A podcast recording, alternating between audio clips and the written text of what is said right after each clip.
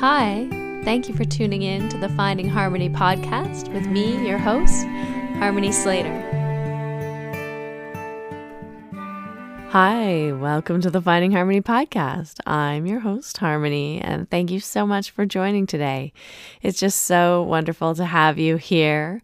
I'm excited to tell you that I'm opening up my Ancient Breathing 2.0 course again. It's an online course that will teach you all about the Hatha Pradipika, the uh, text that describes and teaches Hatha yoga practices basically you get to learn from me. It's six weeks long and eight modules. There's two bonus modules in the course.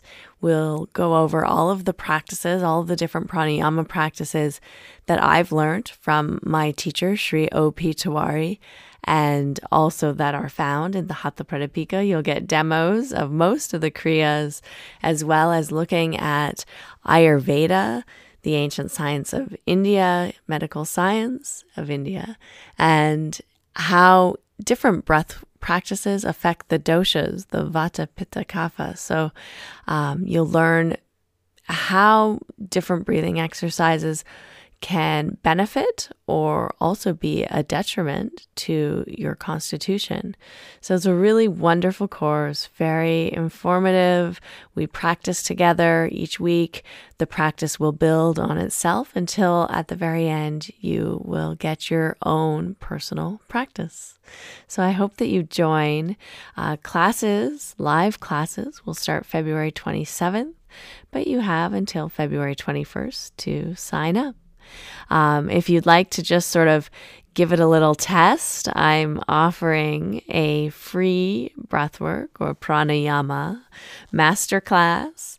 It will be this Sunday coming up, February 13th. And this is going to talk about three easy steps for you to cultivate a breathwork practice that you love for yourself. Um, we're going to talk about some of the science, why breath work works, understanding how to deepen your own yoga practice through pranayama and through breathing. And I'll give you some ideas of where to start if you don't know where to start and what practices to uh, add into your morning routine. So I would love for you to join the free masterclass. It's on Sunday, February 13th. Head over to my website. You'll find a link right on the homepage to sign up. It's good for everyone, so share with your friends and your family. And then also, I would love for you to join, of course, my Ancient Breathing 2.0 course and the classes. They will be on Sundays. Um, of course, if you can't join live, all of the classes are recorded, so you don't need to worry. They'll end up in the online course uh, platform or portal where you'll also find PDFs, audio recordings, and video recordings of each of the practices. So it's a, a wonderful course with um, many, many students have really enjoyed it, and it's one of the best ways to practice with me and to start a pranayama practice. And one huge benefit is that when you sign up and join the course, you get to take the classes with me continuously each time I offer it. So I hope that you'll join. And without further ado, I would love for you to just sit back, relax, and listen to this really hysterical conversation that's full of interesting facts and um, food for thought with our beautiful friend Yan Ong. Warning the following program contains scenes with coarse language and nudity. Listener discretion is advised. Hi, welcome to the Finding Harmony podcast. I'm so happy that you're here listening today with us. I'm joined by Russell Case. I'm so excited. We have a Brazilian underwear model on the show today. no, we it don't. says here it's uh, Giselle Bootkin. Booch. No, Booch- wrong, wrong show notes. No, Wrong show Brazilian notes. underwear model. That's what it said. That's what the Maybe a someone sent me- Malaysian underwear model. Are you a? I'm so, We're mm. joined by Yan Ong. Hi, Yan. How are you? Hi, I'm, I'm from Malaysia, and it's a bit hard to be one at five foot three. Yeah. Oh, Yeah, you yeah. you you and me both are suffering from the uh, People need to redefine their uh, their their you know what yeah short girls can be sexy too exactly. yeah Yeah. uh-huh Most of the girls that I've been with have been shorter yeah than me. yeah that's that's that's pretty easy though. Exactly yeah ah, So you're not a Brazilian underwear model. no no, no, not not in this lifetime. You know, let's see how how good the yoga goes, and we'll find out what happens next lifetime. yeah I think I think you I think you had w- we'll maybe we should introduce you for the for the public, but I think you maybe you had a Brazilian underwear model like in quotations you had one.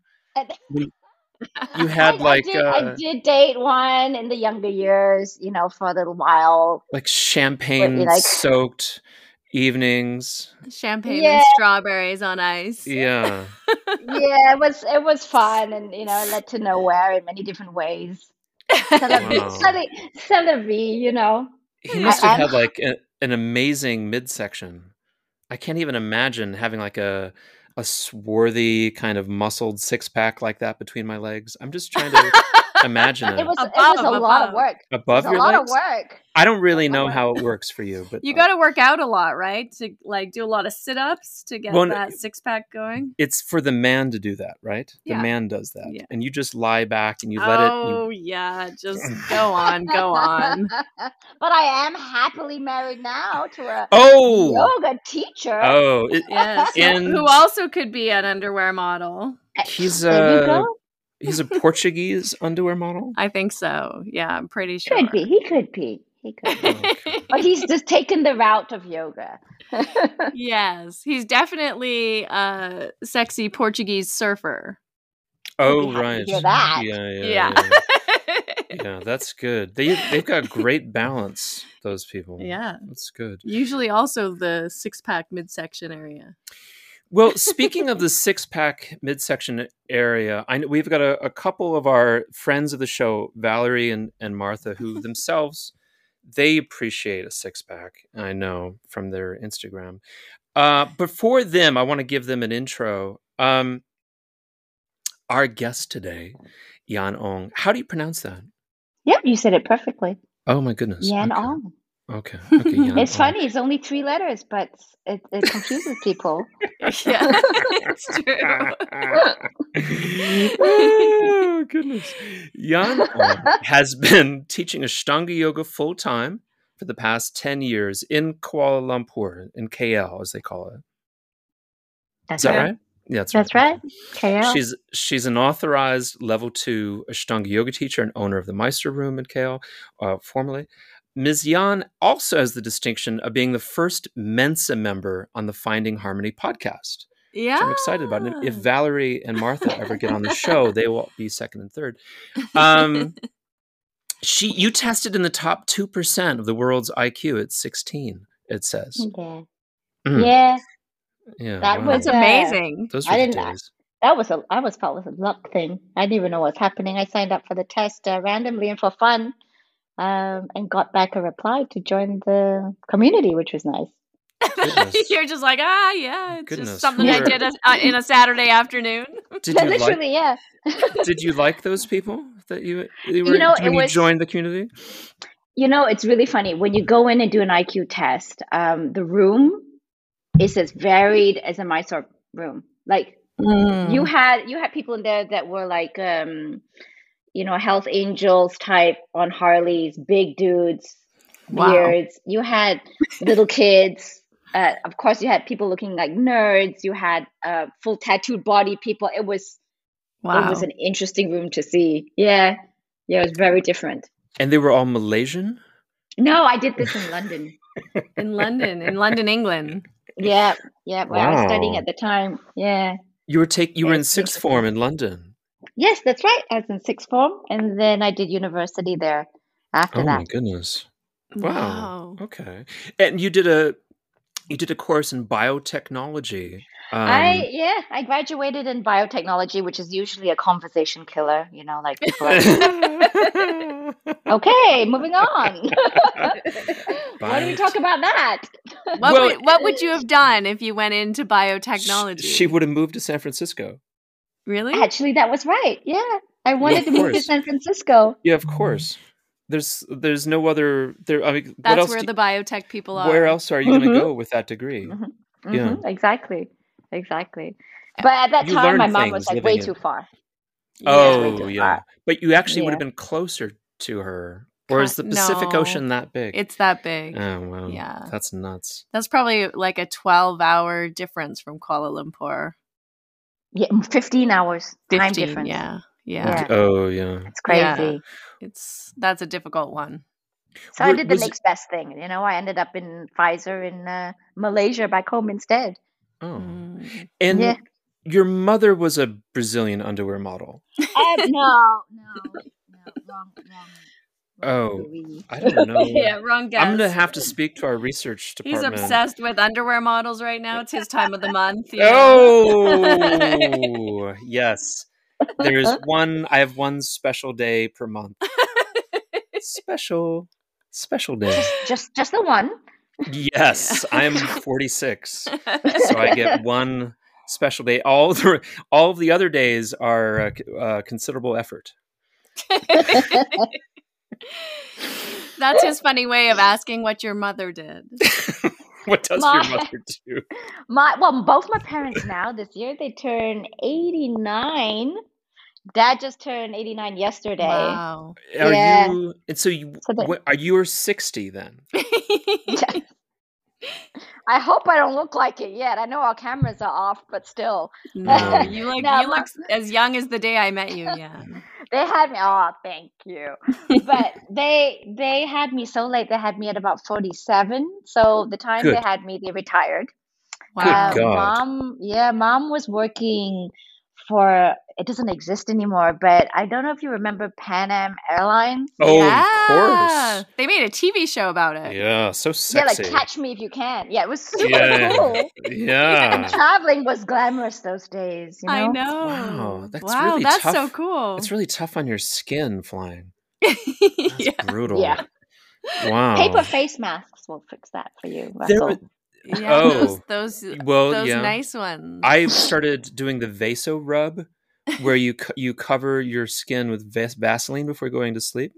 yeah, Yeah, 'cause what? It's, it's very dry here. it's so dry. And so my skin sucks up the Vaseline. They did a whole piece on it on BuzzFeed News how you should be doing the va- the Vaso rub at night. Oh beauty wow, that's care. not greasy. Like like It is too much- super greasy. super Ugh.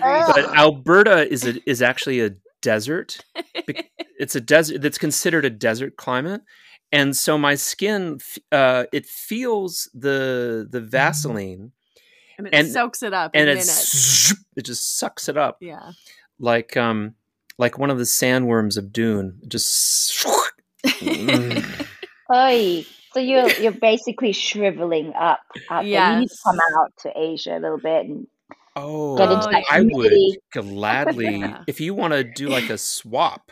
like a wife swap, and I could be with Manny, and you could be with Harmony, as long as we get to be in Asia, and then I could have a Portuguese, you know, swimsuit model between my legs. That'd be amazing. It'd be so nice. Tell Manny, ask him. He's so naughty. Oh yeah, Oh. yeah, a little bit.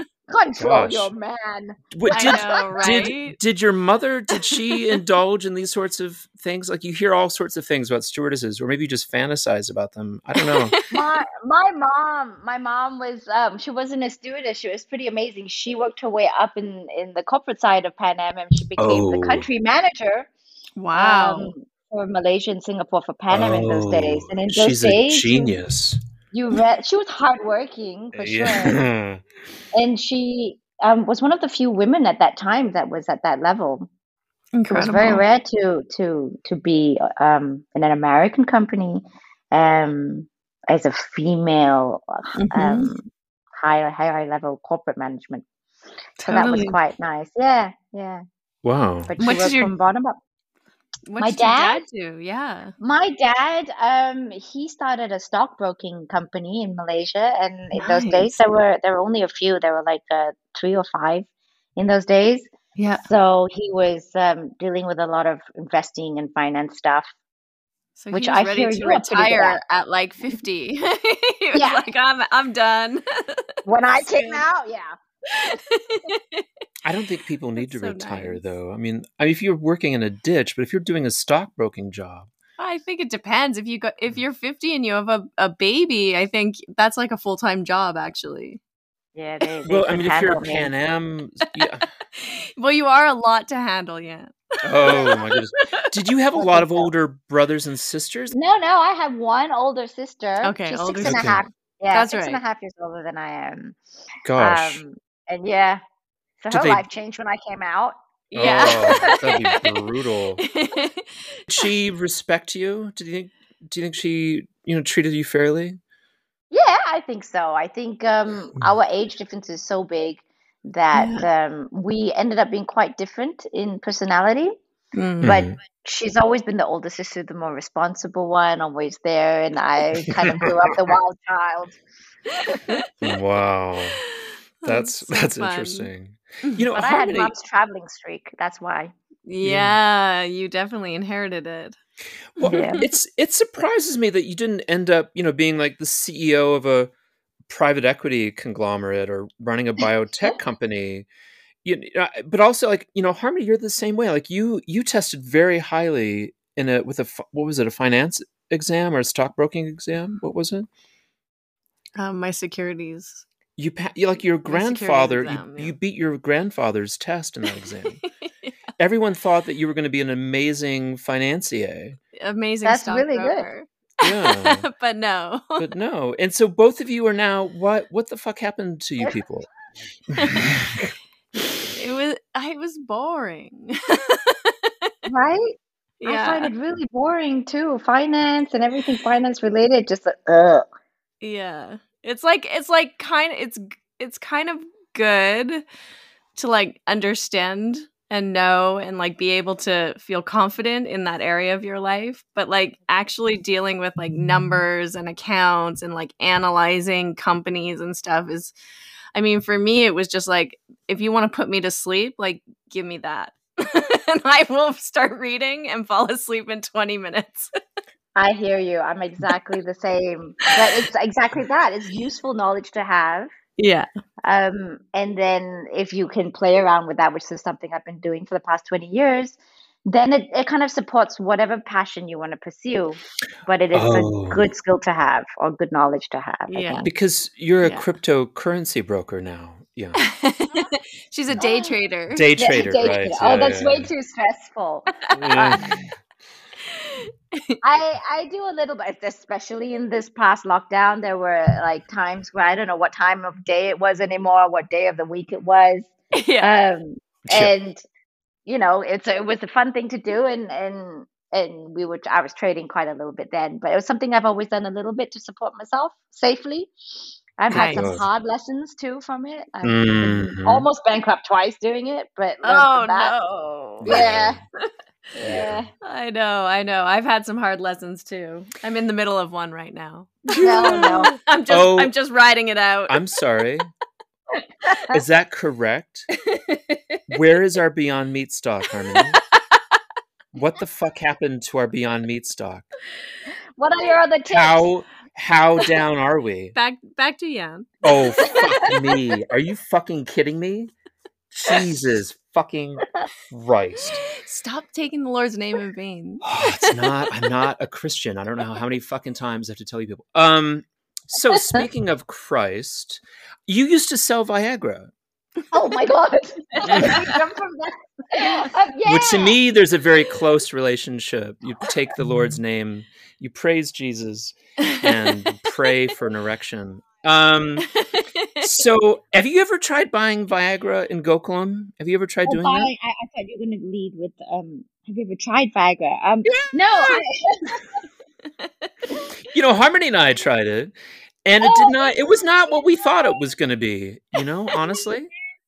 Oh, Uh, wait, are you shy now? What's going on with with her voice? What's wrong with her voice right now? She said too much info, too much Oh. info. Oh. Anyway, it was She's- more like an amphetamine. She's it wasn't, melting over there. I mean, I it didn't like I wanted like a instant erection, but all I got was like I feel like I'm on on speed. Like that's not what I was looking for. Um, you, did, you didn't really need it. Oh, would you Oh, stop? how sweet. Harmony Slater. It's true. You didn't need it either, Harmony, but you took it. I don't know what it did for you. Not much. oh, I'm losing my mind right now. So I was Apparently, surprised. he's a little uh, pent up. You know, I was it's surprised. coming out. Oh my god! I was surprised when I just walked into the pharmacy on the corner, right next to the chai stand, across from the uh, Oh, I Ganesha the temple. one. Yeah. I walked into that pharmacy. Great guy. I love that guy. Super, super smooth dude. Very relaxed. I just said, "Yeah, I want uh, this," and I I slid him the piece of paper, and he looked up at me and like, really. It was like, you're like 27, dude. And I was like, yeah. And so, yeah, he sold me a bunch. And Oh, a friend of mine, an older friend of mine, had said, "Yeah, yeah, try it. It'll be fun." And uh, I didn't, I didn't know you could just buy Viagra on the street. you can buy anything in India. It's crazy. Yeah, there's normally they make a lot of generics too uh, in India Yeah. for all drugs, which is like a lot cheaper than if you were get, to get it anywhere else. Yes. So, is that what you, what your job was? You just like kind of like stand on a street corner selling generic pharmaceuticals? Like, what was that like for you? Yeah. So my first job, my first job, literally on the first day of my job, I walked in and I literally had a whole day looking at pictures of penises on the wall as part of oh my training. I was oh. I Oh, was mortified. oh man, I just lost consciousness for a minute. What did you need to do that for? I needed Well- to understand how everything worked and how the Viagra worked in order to sell it to the to the doctors in the hospital. Well, you didn't Um, know what an er- what they presumed that you didn't know what an erection was did or what it looked like. They wanted everyone in the sales team to be on the same page, I guess. Right. Oh my god! they were That like was- trying to desensitize you or something. Reminds me of a night Oh, in San. Francisco when everybody wanted us to be on the same page. Ugh. Oy vey. so that was a fun first job, you know. oh my um, gosh. But yeah, then then that that also didn't like do it so much for me after a while. I mean, it was very corporate. It was you earn a lot of money in sales and pharma, and, but after a while, I had this um this calling to go and travel. I guess to go on the Mhm. road. So I kind of left eventually, and uh, went backpacking for later on in my twenties. Yeah. So you took all that money and, and just went went to town, went went all over the place. yeah, pretty much. But It's you'd kind of already- amazing to make like a ton of money in your early 20s and not like blow it on, you know, cocaine and alcohol No, I and think she's, parties. she established that. We Uh, uh, established that already. Yeah, I, yeah, we we did. We did. That was but in like the but still have some left over to go traveling. Oh right. Yeah. Oh no, that that continued in the traveling too. Okay. Oh Jesus! yeah, that just- just stopped there. It just spurted coffee out of my nose. Uh, but that's the thing, though. That's Mm. that's the thing that I find amazing. You know, it was it was the completely non yoga kind of environment that was one of my most spiritual growth ever. Traveling by yourself Mm. Mm. was um is just so Mhm. mind opening and heart opening that even if you're doing a lot of unyogic things um if Yes. you do Yeah, if yeah. you're doing yeah you're doing just to do you know it was amazing Yeah. so Yeah. i think i think you can do anything and gain a spiritual experience really and it can look completely opposite to what you think it should look like I love that. I agree with that completely. That you know, if if you have a boundary around a spiritual ex- experience that it happens in this place and this place only, And it looks like this and sounds like this and feels like this. then really what you're creating is um, is a form that around something that is formless.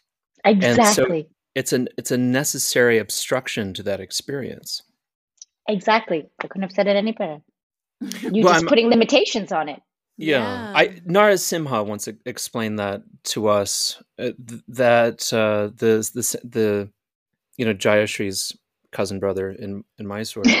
Yes. um, that you have a religious mystic experience and then your first effort and this is described in patanjali's yoga sutras your first effort like with a cup of coffee is to duplicate that experience right and you contrive all of the structures around it so that it's duplicated but what that ends up being is a is a um, a fallacy and it Mhm. just becomes a a, a rote a, a rote thing that you do uh, in an effort to replicate something that arises spontaneously of itself.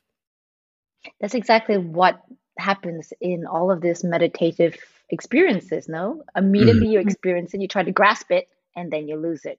Yeah. You do it with everything. Yeah. Yeah. The grasping. a bummer. the grasping, the grasping, the grasping. act of grasping um, takes it further away from you. Yeah. Yeah, exactly. All away from yourself. Yeah. Yeah. Hmm. Wow. So where did you travel to? Tell me where all the places you visited. Oh wow. I think um that in that particular trip I took two years out to backpack and I pretty much wanted to go to everywhere or as far as possible from anything I knew. So I bussed um South America for one year Mm-hmm. and I basically finished up in East Africa Wow. after that. Um just kind of not having any expectations. mm-hmm. You know just i knew that was something more than living in the city working in the corporate just you know partying and things like that and i'm don't have much patience generally this is something i need to work on um a lot of superficial city talk you know Yeah. where's the Mhm. next sale what's the latest fashion i'm Right. like you know i need to work on my resting bitch face but like i can't So I, do can't, I just I, can't honestly. i cannot deal with stuff like that so i, I just went i just went it. off Yeah. But it was nice I, did you were you in Ethiopia or that or Um, Egypt or what? What do you mean by East Africa? So what I did was actually I flew in um, to Kenya and then I went to see the mountain gorillas on the border of Rwanda and Congo, Oh, amazing. Uganda. Yeah. Yeah, that Did was you- scary. Did you meet one? Yeah, yeah. I actually got Oh. um, pushed aside by one. Wow. That's Traumatic. amazing. Traumatic. That's so It was fantastic. traumatic. It was traumatic because it was too late. Someone said, "Don't look him in the eye," and I was like, Oh my god. Oops. Yeah. the, yeah. um, people gave me that same advice when Oh I was playing God. football in Louisiana. It's like don't don't look the lineman in the eye. Just yeah. That happened to me once with a monkey too, not a gorilla. And it Yeah. was just like a monkey up in Dharmasala. And there was like a bunch of different, like a group of them that were kind of like, you know, fighting and goofing around. And then one like kind of got pushed aside and it was like a big male. Mm. And I and he started walking towards me. And of course I'm looking him in the eye Yeah. because he's walking straight towards me. And I was like, and then he like jumped to like attack me. Oh And at gosh. the- I was with Jeff at the time and he like boot kicked him across the road. but You were had- okay? yeah, had I not Uh. like had a bigger, stronger male monkey with me, Yeah, I would have been like goner. That's what they're for. I would have gotten bit or something for sure. You That's the freeze. big- You just freeze. That's Yeah. what the big Understand, primates are for. Is you, Yeah. you dare to attack other big primates. yeah. Yeah. Yeah. I was like, oh my God, I almost died. but but it's so humbling at the same time though because you just realize you know what crap we think we're all that but there are animals out there way more powerful than you that can take your life in one second and you put your head down literally um, Totally. in order to respect them in their environment and you're like you know what this is as scary as it is it's extremely humbling yeah. Mm. Yeah. Yeah. Totally. Yeah. Totally. That I that's like a dream of mine. I would love to go see those gorillas one day. Yeah. or you could play football. I don't want to play football. I recommend football to anyone out there. I like watching football. but- Yeah, I- I- but it's really it is it's exactly that like being pushed aside by another bigger stronger male and being, getting your face shoved in the dirt and then it's awesomely humiliating and Yeah. it's, it's a fantastic experience it was still still uh, i often have said this it's still the best part of my life was was doing that um So yeah. how did you get into yoga? What what you did it in college and you were you were doing yoga while you were doing all this partying at the same time So I I finished university and then I I kind of was really curious about studying yoga. I didn't see it as a physical practice. I just was thinking about it as a something to to study. Mm. And um, so I did the nerd thing and being type A went, you know what, if I'm going to do it, I'm going to do it properly. um, and looked for something I thought was as authentic as possible and found my way to Ashtanga, got Mhm. the books. And Mhm. at that time, I think David Swenson had just released his flip book. Yep. It was in Mhm. 2000 or something like that. Yep. And uh, I just did that. I was that doing that on the room of my bedroom until I Yeah. hit something crazy like Marichyasana D and thought, uh, I think it's time I need some help. yeah. yeah So then I, I found um, some classes in, in Malaysia. But what happened was, um, it wasn't, I didn't know at the time, it wasn't like Mysore or anything. It was just classes called Ashtanga. hmm as these still exist. And um, I kind of did that for a couple of years until I came across um, a Mysore teacher that was visiting at the time uh, in Mhm. and out of Malaysia. And yeah, and it started it started that way, which is pretty amazing. Which Amazing. ended up in um, living in Mysore for a while, much later. Ca- But can you say why it is that you graduated college and you're in and you're working? Yeah. Do you have a, a, a trigger for what prompted you to have a an interest in a, in a spiritual life? Was there like someone that you knew? Was it a grandmother that that did a spiritual experience? What was You it that that's you a said really good question. Why? Um, well, two things. Um, I think really. One was at that time I was I was in a lot of unhealthy relationships. You know, I was dating someone that was selling drugs at the time.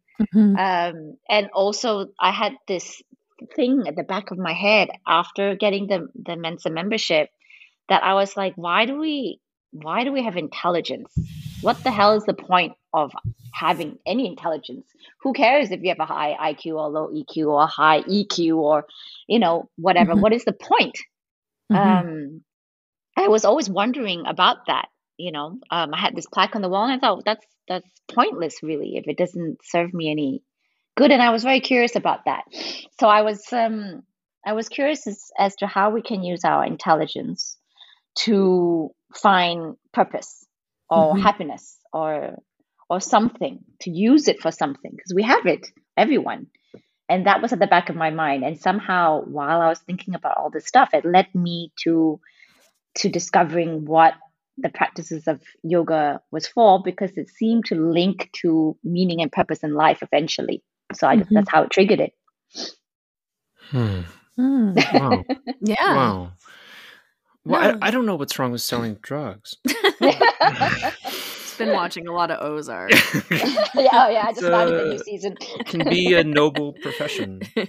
Um, anyway, it's a it's a it's a enough of my family history. it's history. funny because I was in Kuala Lumpur in 2004. Yeah. um, just for like a i was there for a week on a visa run i was living in thailand at the time and i had to go um, get like a work, proper a different work visa and um, and so i was staying there with a couple and they had sort of this very grassroots mysore community that they were a part of and i think alex medin had been there teaching Right. prior I remember that. Mhm. and um and it was it was amazing it was the only time i've been to kuala lumpur but i'd go get up teach mysore in the morning and then just kind of like wander around the city for the rest of the day Was this in a place called Tapas? yes i think so yeah Yeah. yeah I think Karen Grenfell was- told me about going there too. yeah it was really it was a it was a really sweet little community and like Yeah, it was really small you know like yeah just maybe like 10 people or something Mark Yeah. Yao went there once with Karen at the same time. It Yeah. was yeah. I, I think uh, it was like um, a group of very hardworking, sort of uh, middle-aged women. Yeah. Yeah. Yeah, couple yeah. men. Yeah. Many of them Yeah. were still practicing um, at, at home when we moved to uh, create the Shala many, many years later. Because Oh, there was a little bit of an issue at one point where there was um, a fatwa issued by um, the Islamic Authority where Muslims were not allowed to practice yoga Oh yeah. Malaysia. That's and so that kind of that killed uh, the scene in uh, the growth of the yoga industry for a while and set it back compared to all the other countries around us. Is that what Um, happened to Alex? Was he fatwad? I think he just I- left. Oh, he, but Yeah. he's alive. He, Okay. yeah, Yeah. Right. he he He's alive would- and well in Norway. I would love to be Yeah. fatwa. That would be Yeah. amazing. Like, did you hear what happened to Russell? He got like a, they did a fatwa, and he's I don't I don't know if it works that way. no.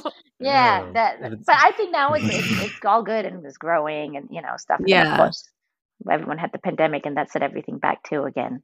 yeah, yeah. Well, and that's really interesting because uh, you know I kind of forget that about uh, Kuala Lumpur. I tend to because it is such a like metropolitan city and it is so modern and you know amazing, but it is under like the Islamic kind of government, right?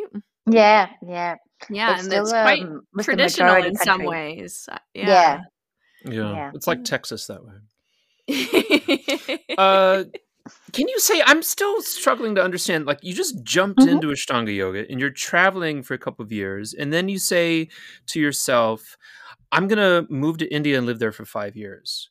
yeah. What like, what prompted Surely, that? your mother said at some point, "No, do not do that. Come home." Yeah, yeah, exactly. No, I, I after the backpacking, um, I think, all, and all the crazy experiences and people I met with it, I kind of, you know, you fall into things, and you you notice like you know, you guys, you too have lived in different countries. A lot of traveling leads you to yoga, or a lot of yogis end up having past lives where they lived in many, many different countries. Yeah. And I think what it was was I decided I was reading a lot of Eckhart Tolle at the time Mm-hmm. and I decided, um, you know, if I'm gonna learn this, I'm gonna I'm gonna go to that and learn it from the source and study Mhm. it.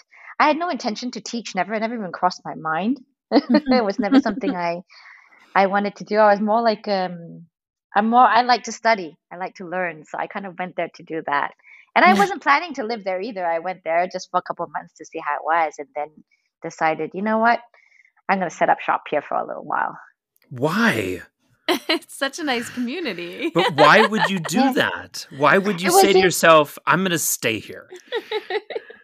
Yeah, it was it was really nice. First of all, I had no teacher for a long time. So I had been doing, you know, a little bit of yoga here and from the book and from going around, but I really was looking for someone Mhm. that could look after my practice yeah. and um, nothing else, nothing more than that. So when I went there on my first trip, um, I thought it was going to be a one time only. And then on the last day um, of practice, before I left after that first four months, I felt that um, Sharath had is a person that knew me more than I knew myself, and he didn't even have Mm. to know my name, um, which was quite amazing. I never had that feeling before Yeah. with He any saw yoga you- teacher. yeah. He saw you as maybe like a as a pattern. He saw that how this pattern tends to operate, or was it something very unique to you?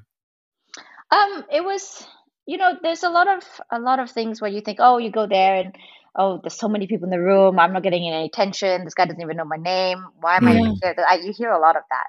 Yeah, Um, and I was no different. I was like, oh, you know, this is just a yoga holiday, a yoga experience. And then, Yeah. and I, when I was about to leave, I was like, this guy doesn't even know I'm about to leave. And then the day before I left, um, he yelled across the room for me to stand up. I arrived. ah, I- nice. I arrived doing half primary. Wow. Um, I I didn't know how to do more than that, and then I I finished primary that trip. yeah. Um, and I didn't even know what he was talking about. That he was yelling at me, "Stand up!" I was like, "What is he talking about?" and then I was upside down. I was like, "I didn't what?" And then also I stood up. I didn't even had the body awareness to do something like that. I didn't even know what was expected of Wow, me, from, and then I was from like, your back bend, you just stood right up. yeah, never did it in my life. Never like Amazing. Hmm. like but you have to watch someone silently to be able to confidently say that i mean Yeah. you teach my Yeah. son enough to know you will never say that unless you Yeah. confidently knew so there he's watching Yeah. you don't have to talk you don't have to anything he doesn't need to know all the superficial labels of what we have your name where you're from Yeah. but he's watching so I You like, can is the guy. really, you can really tell when someone can do something. You can tell it right away just by the way. Sometimes the way they walk into the room, it's like, oh, a backbender.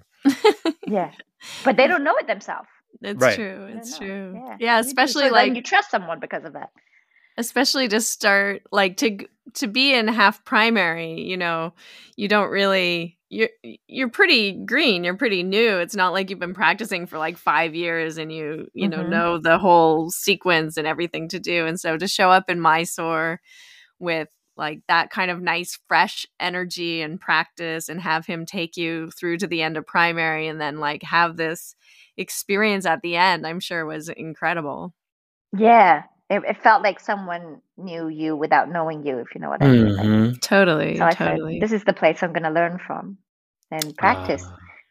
so that's so why you- I decided to stay. You did you go home after for a bit and then come back?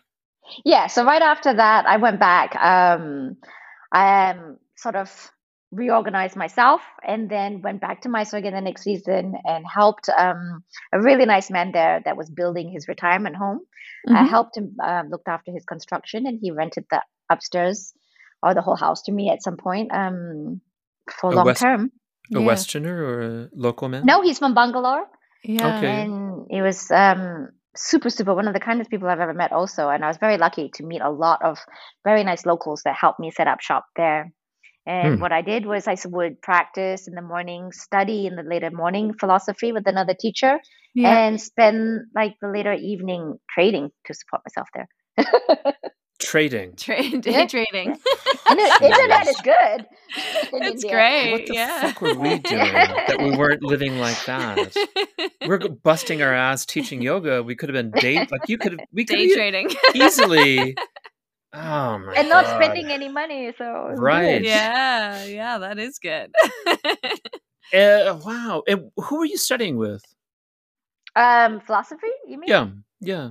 Uh, Professor Nagaraja Rao. Oh yeah, Dr. Rao. Yeah. He's so Yeah. lovely. Nice. It was um something that um Sharath had asked me to go and, and do. He said uh, you need to go down the route of philosophy. Mm. So contact how this guy. unusual. Yeah, Um, wow. That's very you know. surprising. Yeah. He said that to you. Yeah. Wow. Yeah. Never once said that to me. I think maybe you know in my mind we have, we have all these insecurities now. In my mind, I'm like, oh, why? Because I can't go find the asana. He needs me to go down the book route. Is that why? Like, yeah. What? Maybe he like could you're- you're tell how intelligent you were. He was like, "Oh, this one needs, uh, you know, Well, when you she's bring going to your be able to understand." in when you register, so you you ended up you stayed there like eighty months. Is that right? Um, Eighty in the- months. in the past 10 years yeah about a total of 80 months now Good lord. How uh can you do anyone math oriented here? Anyone can do the math for me? Was that divided by twelve? What is that? since 2020 She can. and 20 so some months we i was there for like uh, some years i was there for 10 months um, others shorter when he was not teaching i would follow him on tour Mm-hmm. Nice. um, also so i would still be practicing with him Yeah. um, so yeah and then there was some courses that we did over the summer It Around says there, six and a half years. Yeah. it's a lot. Six point six. It says six point six six. What's the mark of the devil? You, been there a little while Yeah. Um. You know, I know a lot of people who felt like, um, certainly back in the day when I first got there, two thousand three. Mm-hmm. Uh, I knew a number of people who felt that they would go there, they would live there three to five years and get certified and go back home. Like that was a kind of a um, a trend. Um, half a dozen friends like Kevin or Olaf or or um, Mhm. Sa- was Sasha from England. What's her name? Uh, Saskia? Saskia. Saskia. Um, they, were- but you know, not everyone got certified. Like Olaf was the only one who got certified after of that crew who lived there. Mm-hmm. Did you have that kind of uh, of ambition or dream, or were you just No, interested actually- in, in a kind of lifestyle? Actually, I didn't even think I was gonna teach, never. So I didn't have that. So to be honest, when I got authorized, um, I think after maybe the third or fourth year there, which by that time I had probably spent 30 months, I was like, what? He was come to my office and and then he gave me an authorized. He was like, gonna authorize. I was like, huh? What? Yeah. Um, and then I, I didn't even understand what was going on. So I didn't I didn't expect that at all, and I didn't know what to do with myself. And that same trip, he had asked me to um, was it that same trip? No, I think yeah, the second trip maybe I can't remember. One of the trips after that, he asked me to um assist Oh yeah. Sharath, and I said no because you authorized me. I've never taught. Really, I'm not Yeah. a teacher, and I'm not going to go into that room where people have DVDs and shit and then adjust them. No thanks. Um, I'm. I don't. I'm not ready for that. And he goes, No, no, you're going to do it. And I'm like, uh, so I kind of got thrown into the deep end Yeah, for sure. with that. You know, I was a nervous wreck. Yeah. But um, And those people are not easy people to work with. Sometimes. Most of the time, especially the the 4 a.m. crew, Yeah. It's Yeah. it's like walking into you know like the 12 monkeys. It's like the, the 8 a.m. crew is the best. They're yeah, yeah, they're. 9 a.m. But like those people at 4 a.m., they're they're very intent yeah. on on achieving something in their very limited window. And if you're touching them, then it's because Sharath isn't. And so this basket case is really like radiating hostility. It's a tough thing to do. Oh, I was crying after the first week. Like I would go home crying. I didn't understand what was going on because I had this different perspective. I arrived extremely naive. I mean, I didn't Yeah. understand what was going on or, or what etiquette was. I thought I was a yoga holiday, you know. Um, and, yes. and people are like, "Don't touch me." I was like, "Okay, Yeah. I'm sorry. Yeah. What's Yeah. happening?" So I would address anyone and say sorry immediately before they said anything after. Like, I'm so sorry about this. "I'm so sorry." Yeah, I've been I'm asked so to sorry. adjust you. So this is Sharath telling me to do this to you, okay? yeah, yeah. Yeah.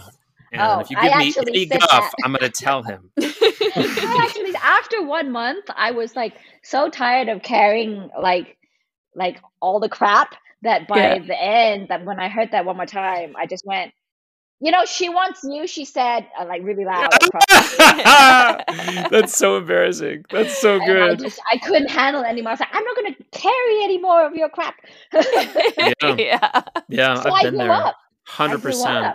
Up. My Yeah. God, Yeah. the person I was when I first started um, assisting, and at the end of the month, I was two different people. Wow. Yeah. I grew, I grew a backbone. Maybe that's what I needed to do. I don't know. Yeah. So you, you didn't have a backbone when you started the practice. no, no. You said you were kind of floppy and just no structure to you. No, st- strength has always been really hard for me to gain. I'm just, you know, you're normally one or the other, right? Um, Yeah. So Were I, you I was always kind of- massively flexible, like physiological laxity, like Ehlers-Danlos syndrome, like really flexible? my like sister might that? actually think we have that, but Yeah.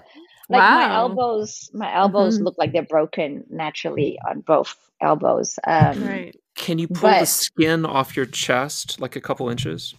That's the one of the tests. That's Really? the first test. Yeah. You just take the skin between your bosom and you pull it, and how far can it pull out? I'm trying that right now. It's like Because um, we took that test in New York, and Bunchu, Kino, and um, our friend from University of Virginia, um, what's his name? John Bowman. John Bolton. They all they all failed the test. Like they were po- they they You mean have it. passed. Like yeah, they, they, could passed the test. They have it. Passed the test. It- No. They've Oh, had wow. all three all three indicators. I don't think they. We You're, did the You're test. doing false advertisement now. No, they're gonna You're gonna die. get us sued. they're gonna Kino's get- gonna sue us for they're- telling the public that she has some She's kind of gonna- syndrome that she gonna doesn't d- have. She's gonna die of a neurological disease. That's what I'm trying to tell you. I'm, s- I'm still here trying to pull the skin off my chest. Is it coming off? Is it No- coming off? No, I wish it Oh. did though now. Oh, you don't have it. Then. uh, oh, All damn it. but you did. Your body did fucking fail you, right? Yan, didn't you have a total collapse? Story of, my heart? life. no, no, so I yeah, I was one of those, and you see a lot of, of Asian girls in in Mysore too. We like you arrive. It's a lot of flexibility, not a lot, mm-hmm. not a lot of structure or body awareness. That's one of those. If you put me into anything, my body will go there. But if you yeah. ask me to do it by myself, forget it. Right. Yeah. Um. So I think it's quite easy to probably injure bodies like that if you use a lot of force. Yeah. Um. I I was one of those. You asked me to stand up, I'll stand up, and I'm like, oh wow, you asked me to do kapotasana, I could like do kapotasana. I was like, oh, that's what I'm supposed to do on the first try. Okay. Um, but I I struggled with doing stuff like that by my myself, mm-hmm. like with integrity. Yeah. And I think, unfortunately, one day due to um, a bit of a strong and rough adjustment, I had a mm-hmm. bad spinal um, injury that in, caused in my body to change forever in Kapotasana, you said? Yeah, yeah, I was in Kapotasana. How um, how could that be? You were in Kapotasana and someone just ripped your arms down? So I was one of those people like I could always go to the heels, but it won't be pretty because I would just drop back, I would walk, and then I'll grab it. Oh. Um, but I never had yeah, the strength, okay. for example, hang long enough to grab it from the air because you require strength yeah. to do that. Right. So um, one day I had an adjustment where um, I think they decided maybe you should start catching from the air because you can. Right. Um, and grabbed one arm in the air quite strongly to one side. Yeah. And there's this really loud sound that went. Oh. oh, one of the facets broke or something or something. Yeah. So Jesus. then I could walk for weeks. Um, then when I went oh. to see someone, they told me that I had dislocated one of my thoracic vertebrae. but um, they fixed it but there was still a lot of pain for a long time. So a year and a half later, I did an MRI mm-hmm. um, and found out that not only was that um, dislocated, it caused uh, a herniated disc on my yeah. L5S1 because that's two points right. of the arch. Yeah. yeah. And then, of course, you have the ligaments that connect those two points, which were ripped. They're now full of scar tissue. Oh. Yeah. Brutal. Brutal. so there goes the stand up. that didn't yeah. come back anymore so easily. Are you gonna you know? name names? There's no. a lot of people that'd like to know who that person was. no, no, I don't think. Can I, we? I don't think it's necessary. I think you know it's it's kind of we, also we do this job. Uh, things like that happen. Oh, um, hopefully, we, people learn from it. I learned yeah. from it. It affected my teaching. I'm really, really careful with, or I don't believe in strong adjustments. I believe in making people work to discover their body because mm-hmm. putting in someone into something is just it's not necessary no one gained I, anything from it no? i just really like to listen and i listen as deeply as i pos- as i can to that whole that whole person and then follow the path from the listening and it can end up being strong if if i'm following the the their prana their their energy line or or their chi. I I just uh I just really want to know this person's name though. Oh. so but that's I not mean, the only time that that happened. I had another time later on 5 years later something similar happened but from standing. Oh um, gosh. Oh doing like the so catching. Well. Yeah, the catching, and it didn't go so mm-hmm. well. And then what happened was I couldn't walk again after. And then I found I did another MRI and found out the same um, disc that Injury. was herniated. Yeah, now was herniated in two places after that. Oh. So, yeah. And so you gave up Ashtanga yoga? no. that would have been way too easy. really? It would have been the natural choice, though, right? Well, I, I, I kind of stopped practice the second time round. The first time round, I had a lot of fight in me. I was like, you know what? I'm going to fix this. I've dedicated mm-hmm. way too, it was pure stubbornness. I've dedicated way too much of my life this to just give up. Now it's fine. It's okay. I'm not mad. I will just, this happens and I will try and fix it. Um, and after five years, I got back to almost being able to practice without pain and do the whole, whole thing, mm-hmm. uh, primary and, and half of intermediate. But then when I got back to that place, it happened again. And then Ugh. by that point, I, I will admit, I was like, you know what? I'm done. I can't yeah. fight anymore and I don't want to. Um, so I'm going to take a break and I don't have to fight in me. I can't cry anymore on the mat. It's ridiculous. So I took yeah. a break for a little while. Like a year, a couple years? Um, I took a break at first for about six months. Yeah. Mhm. And then I wanted to try again, but then I was just frustrated. I think also it's a lot of ego involved. Like you Yeah. just I just kept thinking, I just want to go back to what I was before. Right. You know? Yeah. Um and that was killing me to keep thinking like that. So Yeah. um but I was causing my own harm, I guess. It was a process I had to go through emotionally and mentally. Well, this As brings well us as physically. back. This brings us back to what we we were talking about a little bit in the beginning of the podcast about a formless mystic experience, and I and I felt like I've a very similar sort of um, story to you, Yan. Right? You know, you you start out with the practice, uh, or you start out, you know, having a mystic experience, traveling a lot, doing some crazy things, and then ending up with a some kind of insight or or a pranic opening or a kundalini opening, and then you apply that to a rigorous physical discipline. And in the Hmm. course of a decade, sort of losing what that was for, the mystic experience, and then coming around to like the total uh, destruction of your body, where nothing works anymore. And it's like, well, now what? How do I find? How do I? f- What was I doing in the first place? Well, I was looking for the mystic experience. I was trying to discipline myself towards that. But all what I, what what it ended up happening is that it was an a, it was a lifelong ego trip towards a particular uh, design of body, and I Mhm. wanted to look, you know, like Olaf. I wanted to look like Mark Yao and Yeah. I wanted to be, but then, you know, so now I have this broken form that doesn't work as well. It doesn't do these things. It will never do those things. So now what do I do? And how do I practice? And what do I what do I do in my day? What do you which do? is a lesson which is a lesson that we all actually have to learn at some point. Yeah, I agree. I, I just see it as I had a chance to learn that earlier yeah. instead of when I hit 70 or 80, which I would have to at some point. yeah. So I I dive deep even deeper into studying philosophy. Um, I was kinder to myself. I don't I didn't um, I learned the difference between obsession and dedication. Mm. Um, Hmm. which was Yeah. which was a pretty interesting journey and um I just I got a lot it, t- it took a long time. It took a long time, but Mhm. I think there was a moment um, that was quite funny. I had bumped into Sharath at um, on the street once in Hong Kong by accident, and we ended up having coffee. And he had Mhm. asked me during this coffee, uh, this coffee, he goes, "How's your back?" And I went, "You know what? I'm not gonna lie, it hurts to do sun salutations."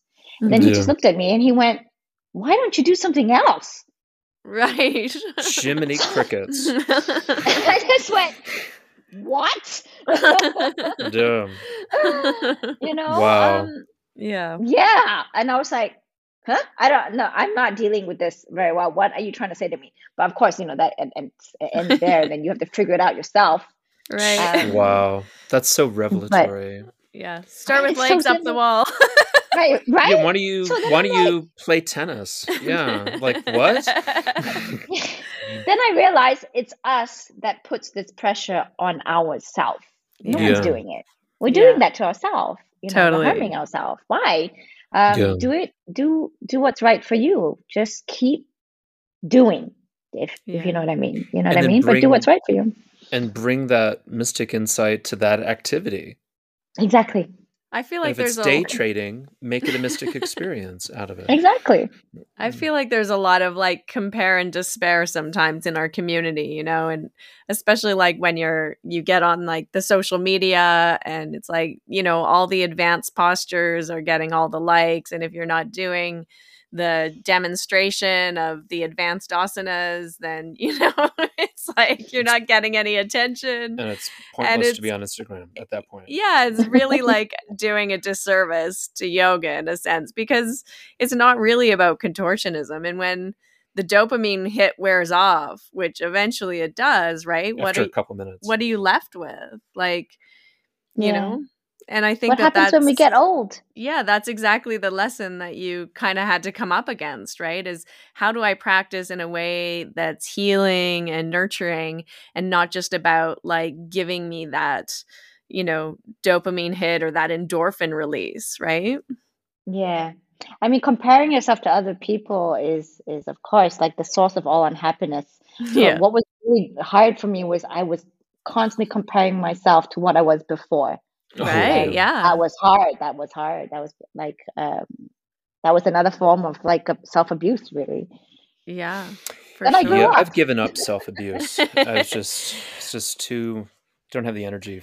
But you had another you had another big obstacle too and I remember we talked about this I don't know maybe back in 2014 or 15 or something. Yeah, I remember it. Yeah, where you came up uh, with uh, hypothyroidism, right? And an autoimmune disorder. Yeah. Mhm. Yeah, yeah, that was that was weird. That actually, you know, the irony, the yoga teacher, the yoga practitioner has stress issues. Yeah. yeah, that is Yeah. I it. was living. I was living this great like yoga practicing life, studying philosophy and crap and everything in Mysore and La La Land, and then I went back to Malaysia to the real world where I had to open the shala. I was bringing a man with me for the first time, living with my parents. I was just really stressed out, Yeah. um, and then I started getting really, really fatigued, and I wouldn't know why. Right. Um, I started gaining weight. I wasn't even eating. Um, Yeah. I couldn't cross the room without like being out of breath, let alone practice being, you know, in the beginning without like taking 10 breaths. yeah. Um, and then finally, after about a six month journey of trying, of every doctor in the hospital saying there's nothing wrong with me, it's in my head, Right. I found a functional doctor that spent at least three to four hours talking to me about my my history um, and where I was at in life, and realized that I did have um, hypothyroidism. It's just that with hormones, hmm this is a bit of a touchy subject and a huge subject in in the states. Um, they you look at fixed numbers, and if Yeah. you are only borderline or still within that fixed range, you are considered normal. Right. But everyone is different. Um, Mhm. That's the thing, especially with hormones. You can't put everyone into a fixed range. right. So when I got um, treated, this was quite difficult because I had been um, vegetarian for eight years and vegan for two, hmm and um, I couldn't continue on that Oh. anymore. I needed So to had take to take the thyroid bone pills. broth. Yeah. Yep. The- exactly, the bone Mm. broth and thyroid pills, Yeah. Yeah. which um, Kimberly Yeah. Flynn said the same thing that she said that she eventually had to take the bone broth. oh yeah, The same reason, yeah. for hypothyroidism too. Well, just because, you know, she was um well, I don't know the I don't I don't know the list of It wasn't litany of- hypothyroid. I think she she was, was- just extremely fatigued. Yeah. Yeah, she was on Yeah. the Yeah. yeah, she had a litany of, of issues that were that were solved by ending that part of um, her journey. Yeah, so it was really hard for me. I I said um, to the doctor, I said, "Oh wow, I I need like a month or two to mentally get used to that idea." But um, Mhm. within a month, I got so bad that I went I went for it, and then um, it helped. It helped a lot. I got medicated properly. I got treated. Um, the weight kind of was difficult to get away, but then what happened was I managed. I could still practice and teach and do everything normally after that, which was great. Hmm Um, and then la- when we had the pandemic, it was like another stressful episode. Yeah. You don't know when stress hits you, you know. Yeah. And then it got yeah, and then I then I started having the same symptoms as I did um, the five or six years before, hmm even while I was doing the same management therapy. Yeah.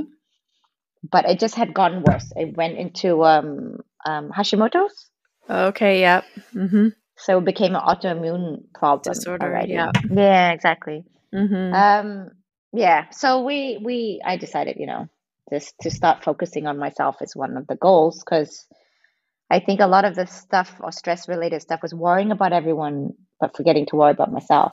Right. Not taking the time for your own self care. Yeah, you know, I when I was worried about the school, worried about the students, worried about my parents, like, you know, it's like just Yeah. And then ran myself to the ground just worrying, but didn't solve anything. Yeah. Yeah. Yeah. That is the irony. Exactly. Yeah. It was also, I think, like a very stressful time. I mean, still is for many of us. Yeah. Um, you know, where you don't, it's unpredictable, right? And travels restricted in you know locally internationally um you know many studios have had to close because of the pandemic they couldn't Yeah. stay open you know Yeah. that's, that's stressful And and you know, a woman's body changes so much during a lifetime. I mean, it changes so much in a month. yeah exactly you know. So Yeah. like dealing with all these changes makes part of all of it. And stress is such a um, it's like a, such a silent Yeah i don't want to say killer, but like um Well, it takes years know, off like your life, you. doesn't it? It Yeah, does, yeah. yeah. I Big mean, I was having ladies that lasted like six weeks and beyond during the pandemic, Jesus. randomly. Like it was Yeah. insane. yeah And I was like, you know, it was crazy. yeah yeah it's always that's such a sign that something's like really off i think for women Yeah, like physically it always seems to show up in the cycle like you know the irregularity or the loss or the extension. Yep, yeah. Yeah. It's and I think it's really important to share all this stuff because a lot of I think a lot of women go through so many things and then they think that it's out of the norm. So Yeah. no one wants to talk about it or they feel bad or oh um you know I'm a bit bloated today but you know they, exactly. it's okay don't catch today don't worry about it I mean yeah. like don't worry it's, you should never feel bad if your body changes I think. Yeah. Yeah there's so much i think un not necessarily unconscious but like subliminal body shame that we've taken on i think especially as women in our culture and you know that's it's really it's hard. It's hard to kind of get over. I was talking about this with a friend um you know a couple days ago and she was saying that you know looking at instagram and and this idea of like weight loss right and Mhm. and her friend was a coach and she's becoming a weight loss coach and she was like it feels kind of weird and, and i said yeah but like when you think about it 90% of the female population probably want to lose weight like and maybe they Yeah. just aren't admitting it or aren't saying it but like deep down we all sort of have this weird like relationship with our bodies and this weird body image body shame you know thing where we feel like oh if i was only you know five pounds lighter 15 pounds lighter whatever Mhm. i'd be happy i'd feel good i'd be sexy right and Mhm. it's it's like it's programmed into us and you have to really like create a lot of conscious awareness around that programming to deprogram yourself Well, I'm just going to say again that if our listeners, if you want to lose weight, get a divorce. That's the Un- number one Unfortunately, it comes tech. back twice twice the price. If you get married again, sure, but if you, you know, no No, I stress, think stress does weird things to your body, Mm. right? yeah no i Mm. think enjoying life is a big part of you know you you cannot punish yourself because you are you think you're on a spiritual path working hard and and punishing yourself is two different things. Like um, Mhm. it's the same as what we were saying before about obsession and and discipline. It, Yes. it's, they're two different things but Yeah, they get confused very easily. Yeah, yeah. you know yeah. And something can start off as like a healthy a healthy discipline or a healthy practice and then quickly turn into kind of an obsessive compulsive tendency. And yeah and food is an easy way out to show all these things you know? Yeah yeah. There's a lot of eating problems and disorders in the world and yeah. it's quite prevalent and prevalent in yoga as well. It is, and and you know, and it is a shame when when people you know who are sort of maybe representing that you know eh, obsessively thin population can do all of the tricky advanced asanas and get all the Mhm. likes too, right? or Yeah. go to Mysore and get all the advanced postures.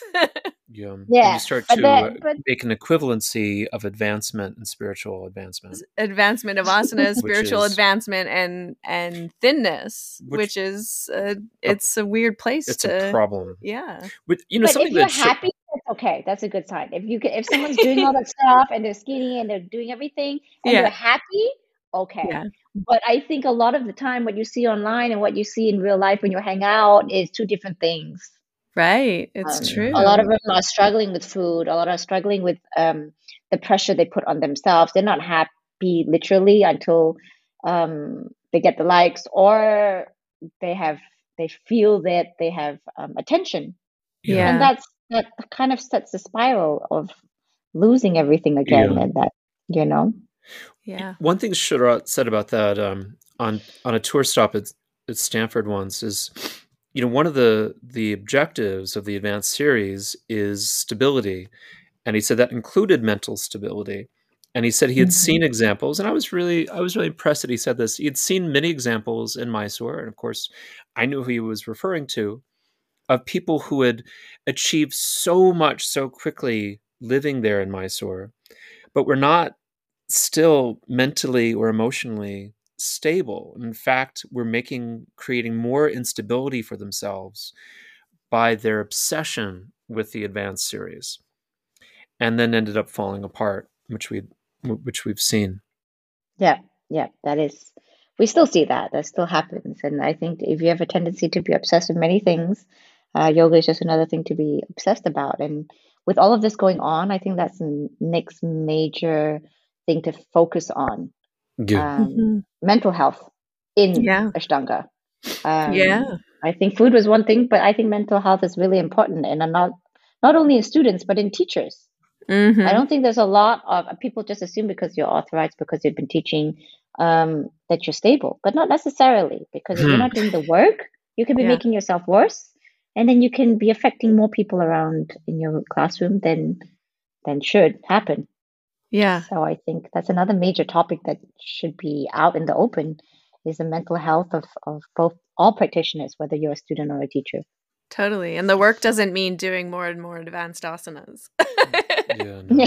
just just to like clarify that, right? Yeah. It's like do the work like on yourself, you know, go go a little deeper than just the physical achievement part of the practice. Yeah. I mean, being, I mean, there's nothing wrong with, but we also don't want to swing to the other side, saying everyone who's physically advanced is mentally unstable.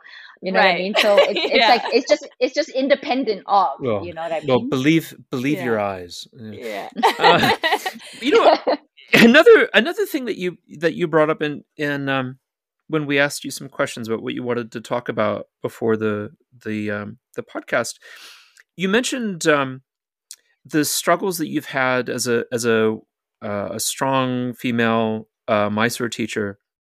Hmm is the is, is the issues that you've had getting and gaining the trust of your female students and that sometimes you you you felt that you've struggled to get women to accept taking instruction from you and i know that harmony has, feels very passionately about the subject of just how Mhm. rife sexism is within a community that is 95% female It's ironic uh, again. I know. it is an irony yeah you know it's it's not it's not the norm but if you've been like you know like you guys you've been in a room every day day in day out for a decade you're going to see stuff that Mhm. unfortunately ha- still exists um Yeah. it's not all the time and it's definitely not the norm but it does happen i mean i've experienced both sexism racism um, and all sorts of issues being thrown at me um, Right. but especially so when i teach alongside my husband who is male Mhm. Yeah. who is white Yeah. So Portuguese. I it's, it's so so so it's actually it becomes very very obvious sometimes. You know? There are Mhm. times that we even test it out where I would go and say something in exactly one sentence Yeah. um, and see the response of the of the students and then we will I would send him say exactly the same sentence yeah. and it's amazing. It's amazing. The- and The he's even full- amazed by it. the Wow. full the full bloom Yeah, of the yeah. female response to the male teacher Yeah. expanding radiating uh, uh, absorption of the of the lesson But uh, I think you know the patriarchal training is not uh, it's everywhere. You know, it is. Like- it is. I worked in Pfizer, as I was telling you before, and you could see it even in, in of course, in the corporate structure. All the sales team majority are female. Middle Mhm. management female. Mhm. Everything above that male. Yeah. Is we we keep thinking that you know authority is authority when it comes from the male, Yeah. Yeah. but but there's no problem in coming to the female to cry your eyes out when someone has Right. passed or you're going through a divorce. Right. But Right. if the female tells you to put your hand over there, you'd be like, why? Yeah. yeah. You better give me a reason. You know. Yeah, it's interesting, isn't it? I preempt it. Yeah, I preempt it now. Every time I, I say an instruction, I already say why before the why even comes. Right. Wow. but That's it's just the way it is. You know? yeah. Yeah, it is interesting that like, you know, people are more um comfortable or more um confident to have to like question female authority, right? Where whereas with male authority they'll just take what they say as like, okay, yeah, I'm going to do that. But as a woman, you always have to kind of like explain or or give a reason for why you're telling somebody to do something. and if you if you come if you come as forcefully as the male, you would be a bitch. Totally. Yeah. Yeah. That's that's but that's exactly the same issue with all women in any working industry. Yeah, it's true. um, which is if you if you are too strong in your approach, you you are a horrible person. Mhm. Um, so then you have to come with a super soft approach, which means they will question everything that you say. Which Yeah. I, I I struggle with this because I'm a huge believer in supporting women um, on their journey because it's, that's what we do. We teach yoga. yeah. that is the, the nature of the job. So it's very, very confusing uh, to me that this still happens. And um, I think it's uh, it's good to bring it out more because I don't believe people do that realizing that they do that. yeah. I think, Um, I yeah, think on purpose. If you It's- shine it's a light, very yeah. unconscious. I agree. I agree. I've noticed the but same if you shine a light on thing. it, yeah, then, yeah. yeah, Even Yeah. some women I know that are like, you know, say they're big supporters of women, but then they're always like lifting up the male teacher in our community. and I'm Right? always like, what? Like, I, yeah, you know, it's like an alpha Yeah. female thing. Like, oh, yeah, I'm all for the women, but I have to be the alpha female, so all the other To women the are man. below me, and Yeah. now I can just like elevate all the males around me. it's it's really it's a shame, but I hope this It is a over time will change. yeah, And I Yeah. think um, people like yourself bringing all these topics up will make people realize that even more, be more conscious of it. It's really I think- important. I think when uh, by change you mean devolving into a kind of a Mad Max Beyond Thunderdome kind of situation. Yeah, that's what we Tina- need more of. Tina Turner in a kind of uh, you know uh, chainmail uh, football uh, shell. Proud Mary going on. Proud Mary, and then it's two men enter, one man leaves, which really is kind of reducing the amount of men in the, the situation. So yeah, that's that's probably bringing, where we're bringing going. up women is not putting men down. no, it's not. It- No, it- I just mean I think that's probably just the most likely situation. that we're going towards. I think you really. Mm. I think it's uh, it's really more noticeable too when you teach with a male in the room. Like even Yeah. you know when I teach with Russell, I notice the way that students respond to him versus Mm-hmm. myself more than when I'm in the room alone. There's no one Mhm. That they can kind of like default to, and there's just not the same comparison. Yeah. Yeah, I like that. So it is interesting. Mm. But it's you know the other thing that I I think is so sweet and special is that you and Manny were married by Sharath. and I think it's just like such a unique thing because I don't think I mean ha- maybe he's married some people in India, but this was in Portugal, right? He married Shruti Yeah. in India. hmm yeah. Yeah, he married. I would have thought so. Yeah. Yeah. I didn't know he married anyone else. it's really special. I mean, I think I think it's so nice that like, you know, you guys just have such a beautiful little like relationship as, you know, friends, as student teacher. He's really like that person for you who saw you, who's mentored you and and I think he really feels that with you as well, you know, taking you from the beginning of your practice all through like all these years. And I think he really just sees your heart and your devotion and your dedication to the practice. And like, that you're not in it for something. And I and I think that's always the thing with Sharath is that he feels like you know he kind of like senses when students are after something and i think with you he just really like you know feels your your authenticity and your your devotion to the just practicing and healing and like you know not Thank you like so much. That's so nice. yeah yeah and i think it created such a beautiful special like bond and and connection between you two and it's evident in that he you know was in portugal and said yes to marrying you guys yeah, it was it was unexpected, you know, but it was like, you know, I, I for example, when I first I was saying when I first first first got to um Mysore, I I had no idea what the day was. I didn't I never practiced at a shala regularly, so I had no community. Um I just arrived by myself and started practicing and thinking it was a holiday. yeah Um and then I at some point it was Christmas which is my birthday. And then I was registering and I was like, oh, I'm going to go get drinks on Christmas Day at the Windflower because it's my Nice. birthday. Would you and your family like to come? Um, I'll get some champagne. It'll be really nice. Oh my god. that's I want to say thank you. I want to say thank you for this past few months. And he was just like, um, no, I, I have something planned. Thank you. And I was like, okay. you know?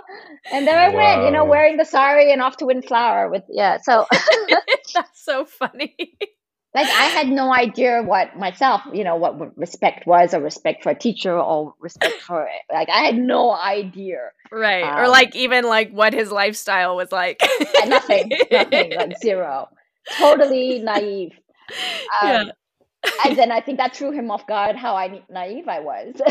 right yeah he was just like oh my gosh this girl doesn't know anything she needs to study philosophy exactly. Ah, She doesn't, ah, she doesn't have a clue. okay.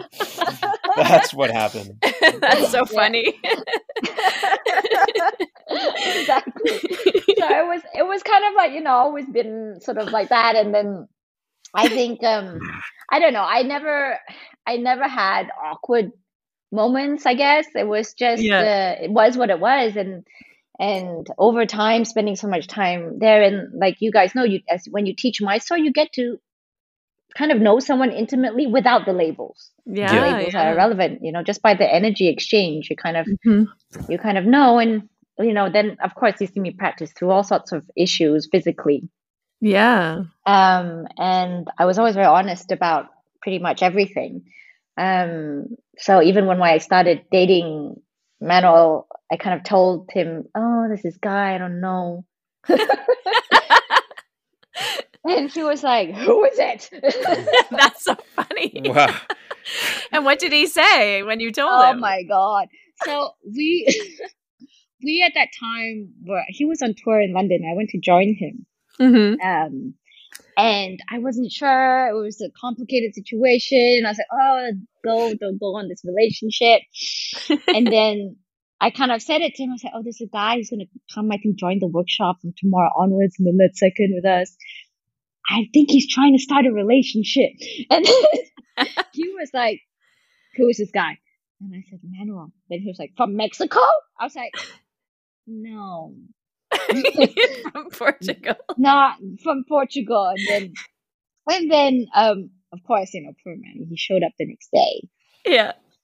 and he was so nervous because I said, Oh, I told him you were coming to chase me. And he was like, Who does that? Yeah. Yeah. It's an interesting it's an interesting That's t- so position funny. to put yourself in as a student to your teacher where you kind of you ask you ask permission for the the man that The you blessing. can date. And so it's you're really giving up a lot of authority there. I was, I was like, you know, like, oh, what do I do? What do I do? And then it was kind of like, you know, like you would share with your, your, you know, your best girlfriend, but I have Yeah. no filter. That's the problem. So then, then Mano shows up So and sh- then, of oh, course, oh. you know, It's He not was an so nervous. authority issue. Sharath's like a best girlfriend.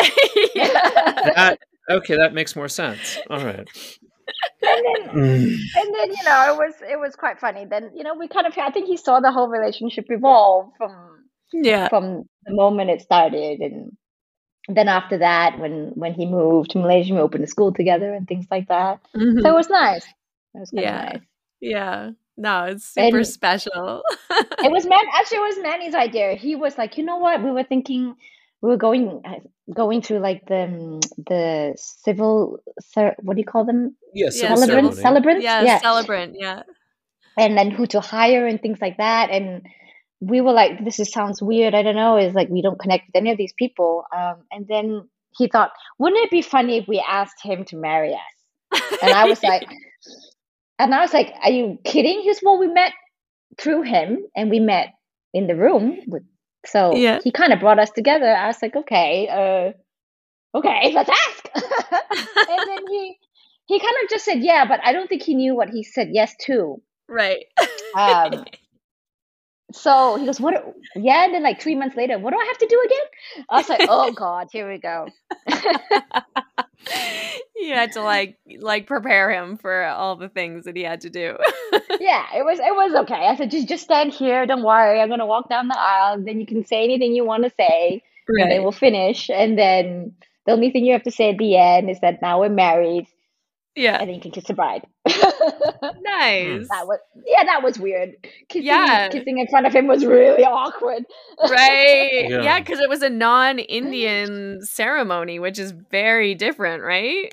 Yeah, yeah. But you know, it was it was funny because everyone was doing everything for the first time, and it was just right. you know Yeah. we winged everything. It was just made up as we went along. So I'm sure nice. I'm sure he totally loved it. That's awesome. Wow. it's so Did- special. It's so neat. You said he said something kind of like off the cuff about love that that touched you. Was it something like that?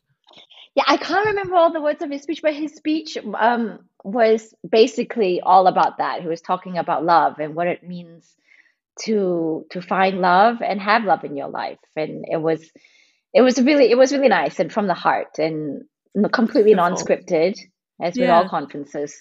Yes. so yeah, so it was very touching. Um, Oh, I think. nice. Beautiful. Yeah. Well, he would know. I think him and Shruti are very much in love still. Yeah, it's very nice to see. Yeah. Yeah, it is. Well, so what's next for you? You've closed your school in Kuala Lumpur and you're living right now in Portugal. Yeah, so what we did was we we because of the pandemic we were not allowed to open for the most better part of two years. So we decided Wow. to close the physical space Yeah. and only do online for now. Mhm. Uh, so we kept a, a whole online system of classes right now, oh, good. and we yeah. travel to teach. Yeah. Um, and we're figuring out a way where we balance not only um, the teaching but our families right. because because of this pandemic, Manuel never got to see his parents for or family for like three years. Wow. Yeah, Yeah. the same for me.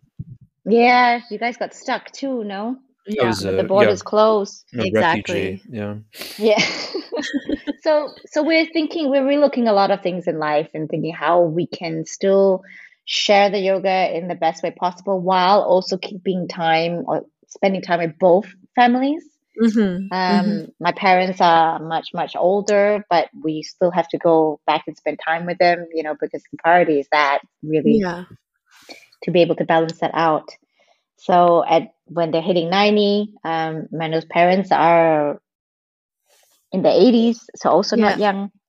Yeah. So we haven't figured out where we want to live or what what what's really going to happen next. Um, the year is still unpredictable. Yeah, it is. We we will figure it out as we go along, um, and take it each year, a month at a time.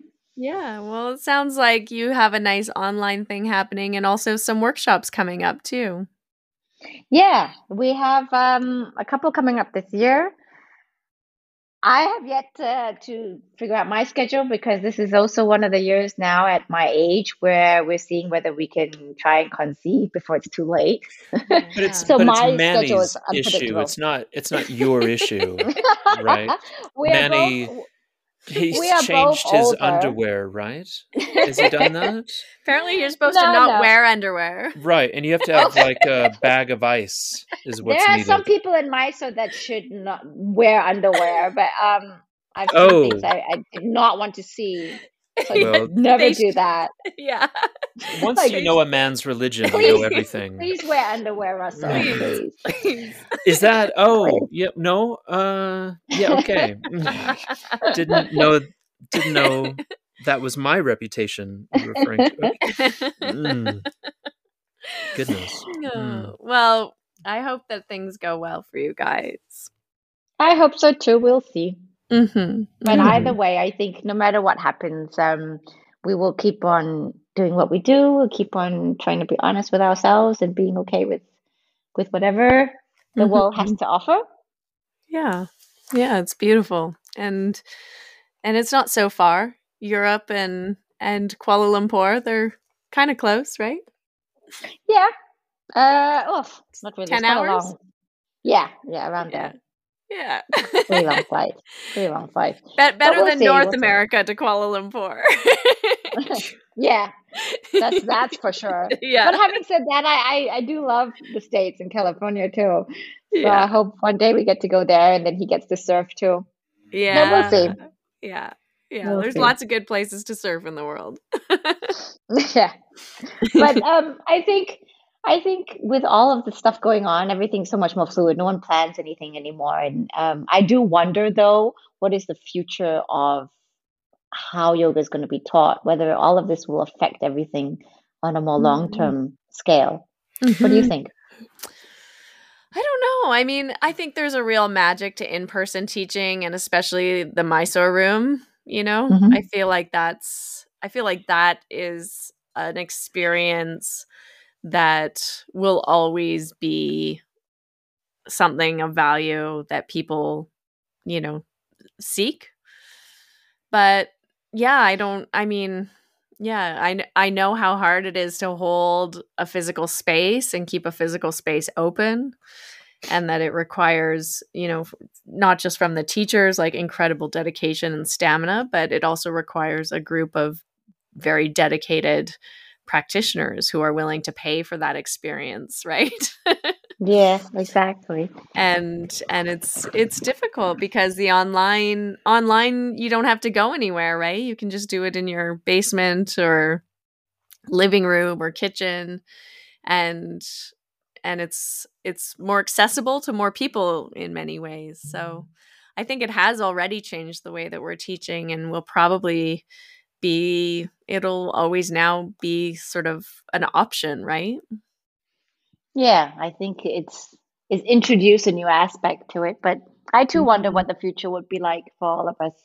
It- yeah it's um it's interesting. I think it's a it's a very interesting sort of uh, uh, tipping point for Ashtanga yoga where you, you I think we're in a place where we're even con, you know are we are we having to adjust our reality to whether or not we use the word or rebrand uh, the the yoga into something else um, we have this culture of you know strong adjusting and uh, to fit a a form and a model that uh, is part of the Ashtanga yoga sequence and practice. And there's a you know there's a, a movement in our culture where we're not even sure about um, whether or not we want to uh, fulfill that traditional model. Like what's the what is the point of of applying your discipline towards a uh, uh, a formula when you're not even sure if um, you're not even sure if if that's an you know if it's appropriate and to be universal in that way and so It's so really many hard. mm-hmm. so, so that you you you do have that option there. You've got Sharath there in Mysore practicing a traditional method in in the Mysore style, uh, but I feel like uh, the world is maybe turning aw- away from it and doing something a bit more personal. Because so many of us have been locked away in our personal rooms for the last two years, and really at the worst possible time for the Ashtanga Yoga brand, when it was really kind of struggling with um, the hashtag Me Too and the revelations around Pattabhi Joyce. Do we really want to bend our bodies in this particular way for uh, this particular practice, Mhm. and it's uh, it's a it's a very you kind of have to bend your mind around that, even though the emotional the emotional discipline that comes with bending your body towards that formula has value. It's just well, do I do I want to? Do you need to? Do you need to? And is it's um yeah, I'm I, I'm I'm not sure. I'm not sure we're um I think we might be post peak, as, as some people say. Mm. the question's out I think- there. it's hanging. It's I- open. I think as practitioners, um, everything we've learned is not wasted because what you do is you get to the peak of then knowing how to manage your body and what you want to do with it as it ages. But Mhm. I also think the the difficulty comes when you've been so trained to look after, um, keep tradition, look after lineage, and now you're Right. faced with how much of now can you bend your mind to changing all of that and bringing in changes to all all that structure in your head that you're meant to keep up and withhold tradition. Yeah. Mm. Um, how much can you change now? yeah. And how much how should to you teach. change? Yeah, exactly. Yeah. And how much should you change in how you teach or you approach or integrate Mhm. other forms of, of media and etc. or ac- accessing people differently. Yeah. Um, it's interesting. I mean, having said that, though, even Trump was doing online classes during the pandemic. That's Yeah. right. Yeah. Yeah. Yeah. I think I mean I for me I feel like the lead class sort of lends itself more easily to being taught online. Mysore also can be taught online for sure, but there's just something that's so transformative about like physical touch in a Mysore room that Mhm. you know verbally you can you can give people adjustments and maybe it's a little bit safer even but there is Yeah. something that's really i don't know just kind of magical about that that kinesthetic communication that Yeah. you know two people have in that sort of Yeah. Situation in-person situation I, I couldn't agree more, and it's absolutely the way that I would want to teach. But I'm thinking about the student who is saying, "You you want me to endure an emotionally uh, terrifying and taxing practice to f- fulfill Pattabhi Joyce's vision of a first, second, and third series of, of development. Well, why should I make that choice to endure that with you?" And well, because well, because there's a magic to it. It's like, well, what what does that mean? What does that look like? Mm. But that depends on the teacher. If- yeah If the teacher is not making the student have to fulfill any exactly idea or fantasy of anyone or need to complete any sequence, then that issue doesn't exist because it's not what is being translated in the room. No, no, I want you to grab your ankles. We're gonna. This is what we're here to fucking do. But I don't I don't know that I mean as a teacher I think that's the whole point is that it's not about you. It's about the student and what the student needs and what the student is there for, not about what you want for them. You have to like I the want them to do point. Marie Chasna D. fucking do it. it's a good thing you don't travel and teach with me anymore. That's all I'm gonna say. Mm. I'm just saying, like that's how teacher. that's Yeah, how exactly. we do Ashtanga yoga. Is you fucking you get the bind, put them in the bind, do it. Like, and that student is saying is like, why should I listen to this guy? He's an asshole. He wants me to do something that I don't even understand. But they don't say that about the male teachers. We've already established Yeah, that. they just do That's it why- and stop why you can questioning. get away Yeah. Exactly. yeah. yeah, I was Whereas gonna say. Harmony and I. Yeah, I was gonna say that. have I was gonna you have say. to kind of explain yourself. Yeah, being Well, a, no, a no, female, Pattabhi Joyce wasn't all bad. no, That's being what a, you're in the position of. No, being a female teacher though lends lends itself to like the co-creation of like the teaching agreement, right? And Mhm. and in a way it already has embedded with it a more in my opinion um like relational sort of therapeutic um form of teaching because students don't necessarily feel like that um patriarchy or that sort of Mhm. um, enforcement, you know? And so, even though, you know, before we were sort of saying it's annoying as a female teacher to have to like always like, come up with the reason why and explain yourself and and approach in like this very, you know, nice, Yeah. nice, unoffensive way. Yeah. but at the same time, it, you know, I think it holds within it like like a key to students being able to have a voice for themselves, which they may or may not appreciate. But Pattabhi Joyce Yeah. want me to have a voice for myself. What the? Yeah. yeah. Yeah, it's it's an interesting it is an interesting di- stage we're in. It's a dilemma. a dilemma. You know, it's you have bifurcated choices, and it's yeah, it's Mhm. and I think the student has an extraordinary amount of power and autonomy now that as Gen Xers doing Ashtanga yoga, we're not comfortable with. But it's it's it's interesting. I love how you speak for all teachers and all Gen Xers. Are you are do we not agree? We do. I fucking agree. I can tell you. This is why we were there. You know, all two all two hundred of us. all 200 of us, exactly. Oh.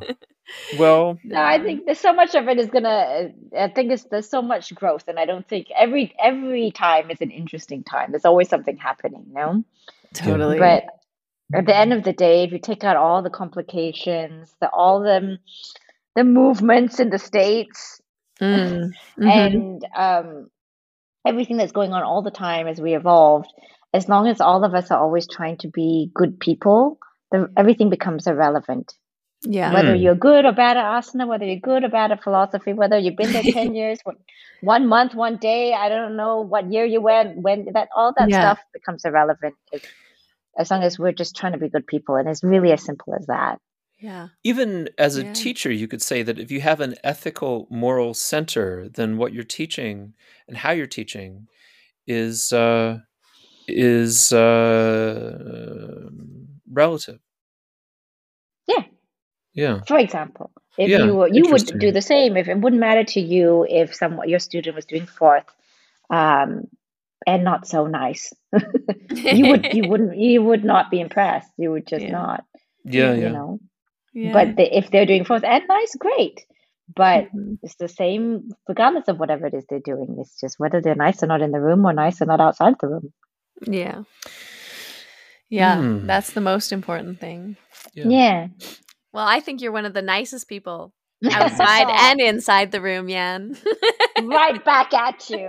Right back at you, Harmony. Well, for uh, if you'd like to, if, if you could stay on the line, we're going to do a, a another mini interview where you teach us about cryptocurrency. So Oh, those of us um, who want to listen to that, you can stay on. But um, thank you, Yan, for um, this time. This really, I really enjoyed getting to know you and meeting you. Yeah, thank you Thank so, you so much. much for having me. It's been really fun. And it's so nice chatting to you guys. You Yeah. as well. Thank you.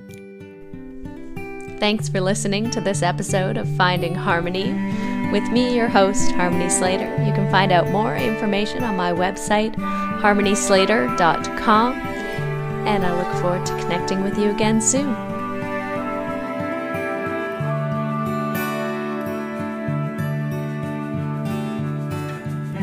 Standing in eternity's shadow, watching the breaking waves. There's a hard wind and the soil